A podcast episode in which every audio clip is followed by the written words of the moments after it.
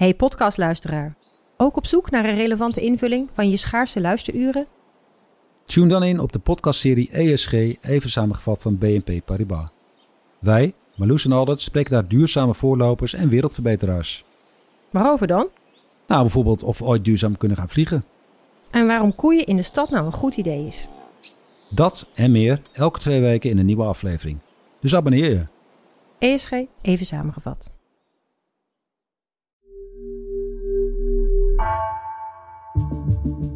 Vanaf de redactie van NRC het verhaal van vandaag. Mijn naam is Floor Boon.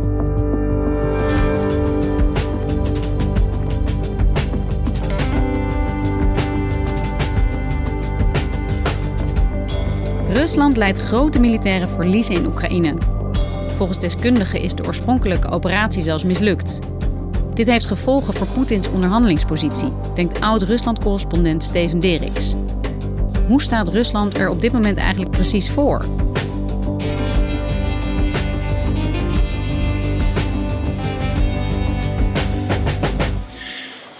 Коллективный Запад пытается расколоть наше общество, спекулируя на боевых потерях, на социально-экономических последствиях санкций, спровоцировать гражданское противостояние в России. Woensdag had president Poetin een eh, videovergadering met gouverneurs in de regio's. En het gesprek zou eigenlijk moeten gaan over economische ontwikkelingen.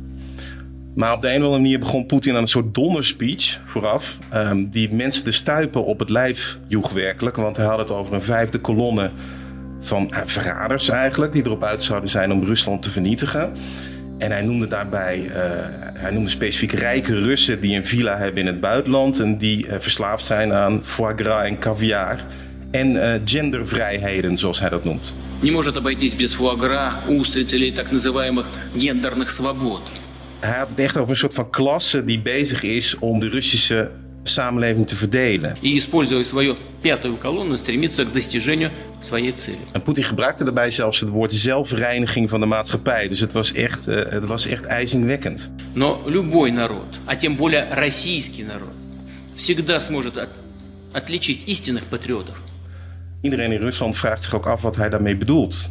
Bedoelt hij alleen rijke oligarchen die nu misschien in opstand dreigen te komen omdat, ze, omdat hun miljardenkapitaal aan het verdampen is? Of heeft hij het over een, gewoon een hele grote groep Russen?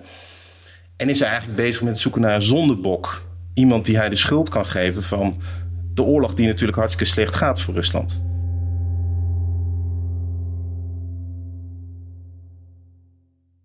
Steven, jij bent oud-Rusland-correspondent en nu defensieverslaggever.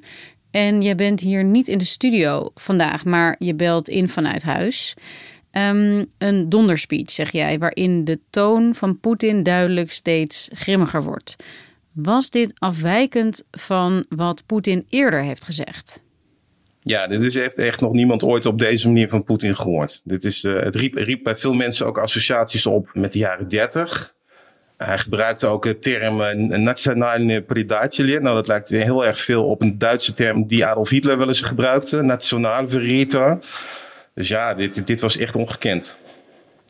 En waar duidt dit op? Hoe wordt dit gezien binnen Rusland dat hij zich, ja, dat die toon zoveel grimmiger wordt?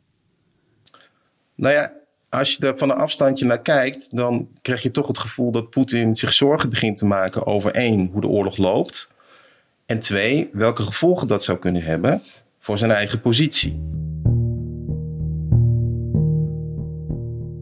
Ja, want de oorlog is nu ruim drie weken aan de gang.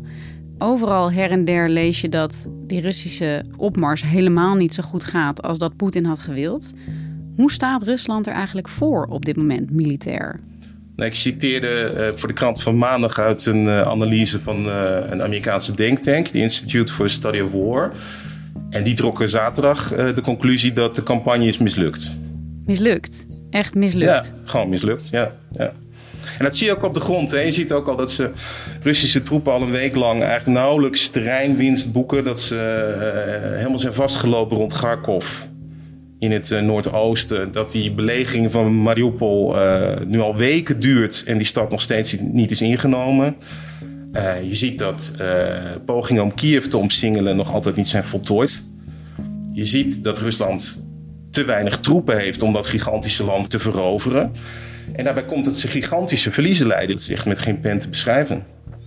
En over wat voor verliezen hebben we dat dan? Heb je daar cijfers bij? Amerikaanse bronnen vertelt tegen de New York Times uh, afgelopen week dat zij uh, schatten dat de Russen nu 7000 gesneuvelden hebben. 7000, als je in drie weken tijd zoveel mensen verliest, dan moet je nagaan wat dat, hè, hoe dat er over twee maanden uitziet.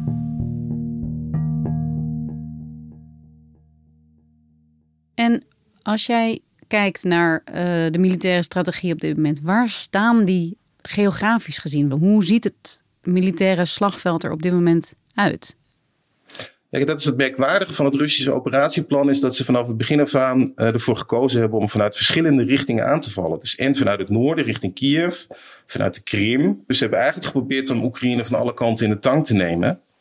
Uh, ja, dat klinkt mooi, maar je moet wel genoeg mensen hebben natuurlijk om uh, dan vervolgens ook te kunnen oprukken. En dat, dat lijkt nu echt niet te lukken.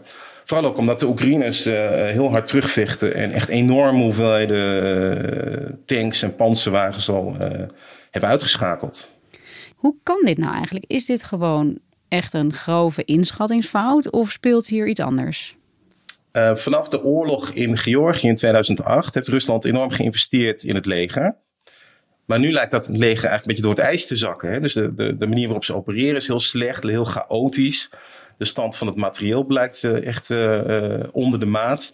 En dat blijkt te komen doordat ze gewoon heel slecht zijn onderhouden en dat de banden gewoon schuren. Dus als je een voertuig een jaar buiten zit en je, en je kijkt er niet naar om, ja, dan gebeuren dat soort dingen. Waarschijnlijk heeft het ook te maken met enorme corruptie in het Russische leger. Hè? Dus net als alle andere instellingen van de Russische overheid is waarschijnlijk, zijn waarschijnlijk de strijdkrachten ook corrupt en wordt er gewoon veel gestolen. En is er dus op papier dus van alles in orde, maar in de praktijk valt het erg tegen. En wat vertelt dat dan als jij dat een beetje combineert met hoe Poetin nu zich opstelt intern en uh, dat die militaire operatie, de invasie, de oorlog zo slecht verloopt? Wat lees jij daaraan af? Dat Poetin nu heel snel op een punt gaat komen waarop hij uh, in grote crisis gaat belanden wat kan hij nog doen? Hij kan niet op deze schaal met zulke verliezen nog een half jaar door. Dan zal hij toch uh, de staat van beleg moeten afkondigen. Dan zal hij dienstplichtigen moeten gaan oproepen. Poetin heeft uh, de tweede man van de Rosguardia ontslagen. Dat zijn de binnenlandse strijdkrachten. Dat zijn de mensen die ervoor moeten zorgen dat het volk niet in opstand komt. Dat zijn die mensen die jou wegdragen als jij staat te demonstreren op het Rode Plein. Um, er zijn uh, topfunctionarissen van de FSB uh, op dit moment zelfs gearresteerd, of in ieder geval onder huisarrest geplaatst. Dus um, ja, dat laat zien dat het binnen zijn eigen kring, zijn eigen inner circle, ook al aan het rommelen is. Het ziet er dus niet naar uit dat de oorlog op korte termijn militair beslecht zal worden. In de zin van dat één partij ja, snel gaat winnen. Maar um, in de tussentijd lopen er ook gesprekken tussen de twee landen. Hoe staat het daarmee?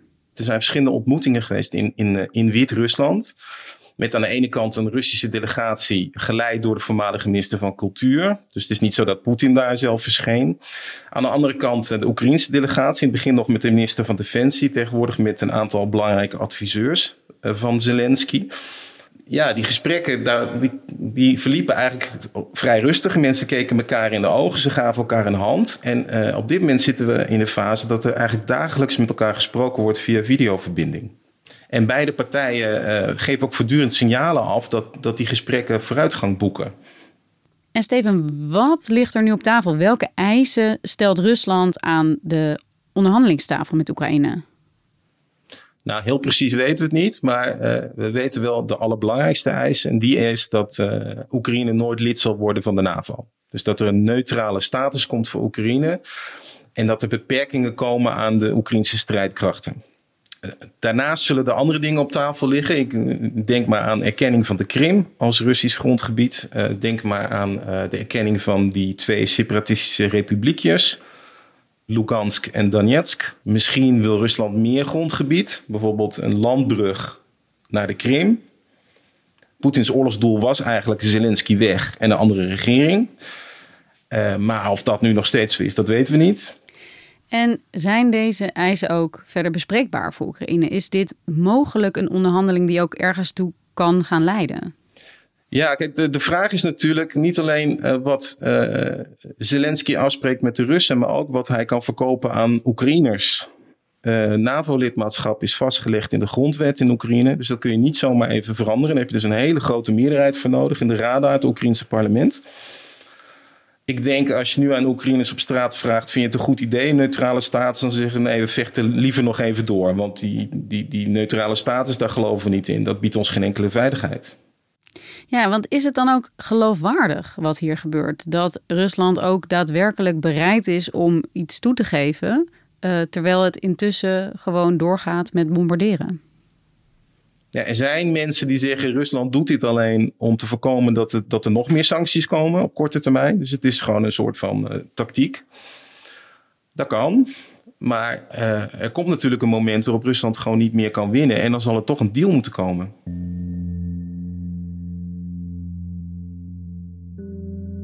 En Oekraïne, zijn daar basiseisen neergelegd?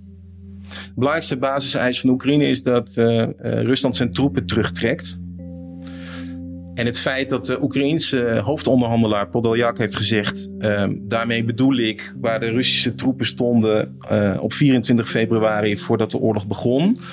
Wil zeggen dat er misschien met Oekraïne wel te praten valt over concessies als de Krim Russisch, de Donbass onafhankelijk, enzovoort, enzovoort. En die onderhandelingen die nu plaatsvinden, is dit iets dat op korte termijn ook tot ja, mogelijk een einde van de oorlog zou kunnen leiden, denk jij? Dan beide partijen, uh, zowel Rusland als Oekraïne, uh, zenden signalen dat dat zo is. Maar ja, daar, in het Westen heeft men daar grote vraagtekens bij. En op dit moment wordt er gewoon, gewoon keihard gevochten. En het lijkt het er ook op dat beide partijen nog denken dat ze op een of andere manier voordeel kunnen halen uit deze situatie. Kan zijn dat Rusland denkt, nou als we nog een beetje doorduwen, dan kunnen we misschien toch nog winnen. Kan zijn dat Oekraïne denkt, elke dag dat wij vechten, gaan er meer, sneuvelen er meer Russische soldaten en wordt onze uitgangspositie beter. Ja, als zij allebei nog in die geest, in die, in die, in die toestand zitten, dan, dan zal, er niet, zal de bereidheid om compromissen te sluiten natuurlijk niet zo groot zijn.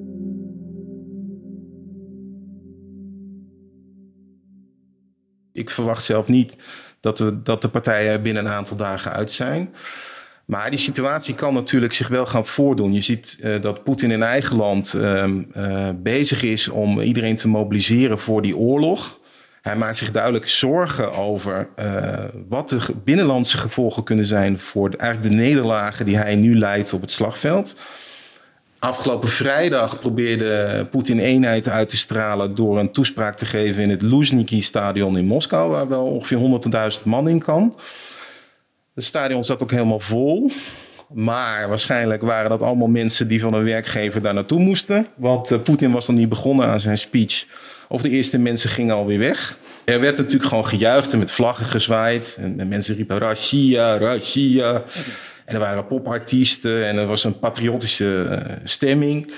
Maar op het moment dat het even stil viel in het stadion, leek het wel alsof je een soort van boegeroep en gefluit uh, hoorde. En aan het eind van de speech werd ook ineens werd er weggeschakeld. Dus Poetin die zei nog iets. Так получилось, что начало операции... Ineens ging de kamer hup naar een of ander koor met militairen. Die begonnen een vrolijk liedje te zingen.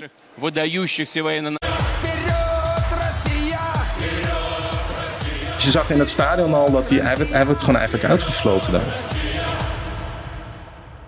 Ja, want als een diplomatieke oplossing niet nu binnen handbereik ligt, wat zijn andere scenario's die nu worden gezien als mogelijkheden hoe de oorlog op korte, middellange termijn verder gaat of zal aflopen?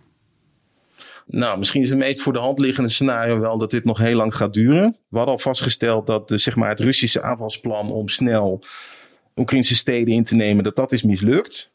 Dus dan komen we in een soort van padstelling terecht. En een soort van uitputtingsoorlog die misschien nog maanden of, of nog langer gaat duren. Dus echt een nachtmerriescenario waarin uh, al die Oekraïnse steden in elkaar geschoten worden. Nog meer vluchtelingen, nog meer burgerdoden. Veel meer verliezen nog aan, aan beide zijden uh, onder de militairen. Uh, tweede scenario is, er komt toch een deal. Hoe die eruit ziet weten we niet, maar ik denk dat het belangrijkste bestanddeel daarvan dan zou moeten zijn toch een neutrale status voor Oekraïne. Anders komen ze er niet uit. Het derde scenario waar uh, ook door Washington openlijk over gesproken wordt, is dat Poetin verder gaat escaleren. Uh, ze hebben daarbij het woord chemische wapens in de mond genomen. Wat merkwaardig is, want officieel heeft, uh, heeft Rusland geen chemische wapens, is aangesloten bij het verdrag tegen chemische wapens en heeft zijn voorraad uit de Koude Oorlog vernietigd. Maar goed, we weten dat, dat bijvoorbeeld de oppositieleider Navalny is vergiftigd met een zenuwgif, namelijk Novichok. Dus Rusland is daar gewoon mee bezig geweest. Uh, iets waar analisten soms over praten is dat Rusland mogelijk een kernwapen wil inzetten. En dan hebben ze het over een zogeheten tactisch kernwapen. Dat klinkt dan wat klinkt iets beter dan strategisch, maar dat is nog steeds gewoon een kernbom. En die, ja, die, die, die zou je bijvoorbeeld ergens kunnen laten ontploffen en dan zeggen tegen Oekraïne: ja, nu geef je over, anders dan ga ik door. Ja, dat is toch wel het scenario waar iedereen het meest voor vreest. Hoe waarschijnlijk acht jij die kans dat dat ook hetgene zal zijn wat er gaat gebeuren? Nou, ik zie het niet zo goed voor me. Want kijk, voor kernwapens geldt eigenlijk één ding. Je kunt ze eigenlijk niet inzetten. Kernwapens werken zo dat ze zijn heel erg krachtig en verschrikkelijk. Maar in de praktijk kan je ze niet gebruiken als de tegenstander ze ook heeft. En als Poetin echt de nucleaire grens over zou gaan, dan zitten we in een hele nieuwe situatie. Dan vraag ik me af wat er gebeurt. Overigens denk ik dat Poetin het ook niet gaat doen daarom. Omdat? Nou, um, iedereen is heel bang voor Poetin, dat snap ik. Maar Poetin is zelf ook een hele bange man. Poetin omgeeft zich altijd met uh, honderden bewakers. Als hij naar, uh, op een conferentie naar het toilet moet, dan moeten er twaalf man mee. Met het atoomkoffertje onder, onder, de, onder de arm de laatste jaren, als je hem ziet op een conferentie en er wordt geklonken met een glas champagne, dan houdt Poetin een plastic beker met een dekseltje omhoog. Dus zo bang is hij dat hij, dat hij vergiftigd wordt. Per, op persconferenties moet de pers uh, op, op 50 meter afstand zitten. Dus dit is iemand die zich hele grote zorgen maakt over zijn eigen veiligheid. Nou, dat lijkt mij niet een man die op de knop gaat drukken.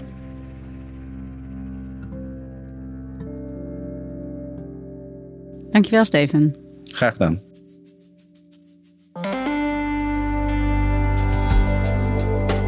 Je luisterde naar vandaag, een podcast van NRC. Eén verhaal, elke dag.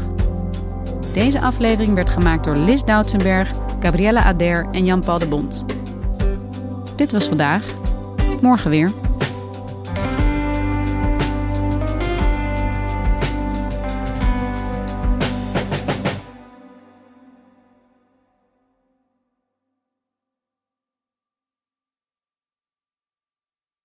Technologie lijkt tegenwoordig het antwoord op iedere uitdaging. Bij PwC zien we dit anders. Als we de potentie van technologie willen benutten, kunnen we niet zonder een menselijk perspectief. Human-led, tech-powered noemen we dat. Ga naar pwc.nl.